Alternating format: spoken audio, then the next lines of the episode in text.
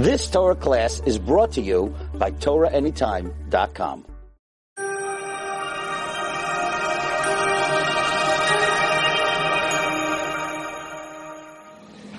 What is my favorite book, English or Hebrew? That's a very simple answer. Let There Be Rain, written by Rabbi Chaim Wallerstein. My favorite book, that's for sure. If I said anything else, ArtScroll would sue me.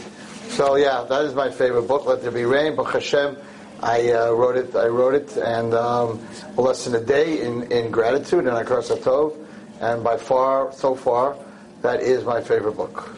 As far as learning, not writing, uh, I would say the Chidah. I love to, I love to learn Chidah. Second question is, who is someone that had greatly impacted my life? I think if you listen to my speeches, by far, by far, by far, the man that totally impacted my life was my father, of Yitzhak uh, Wallerstein, Shalom. Um, everything that I am today is only, you know, because of him and my mother, but my father specifically put a lot of energy and time into his children and a lot of love.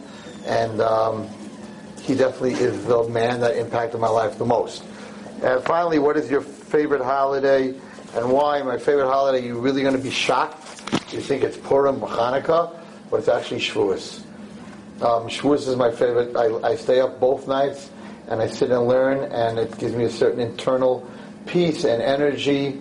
Um, you know, you don't have to prepare a lot for Shavuos, and um, it's really by far, by far my, my favorite yontif. You should all have a tzlacha and bracha, and thank you for uh, spending this time with me in my interview.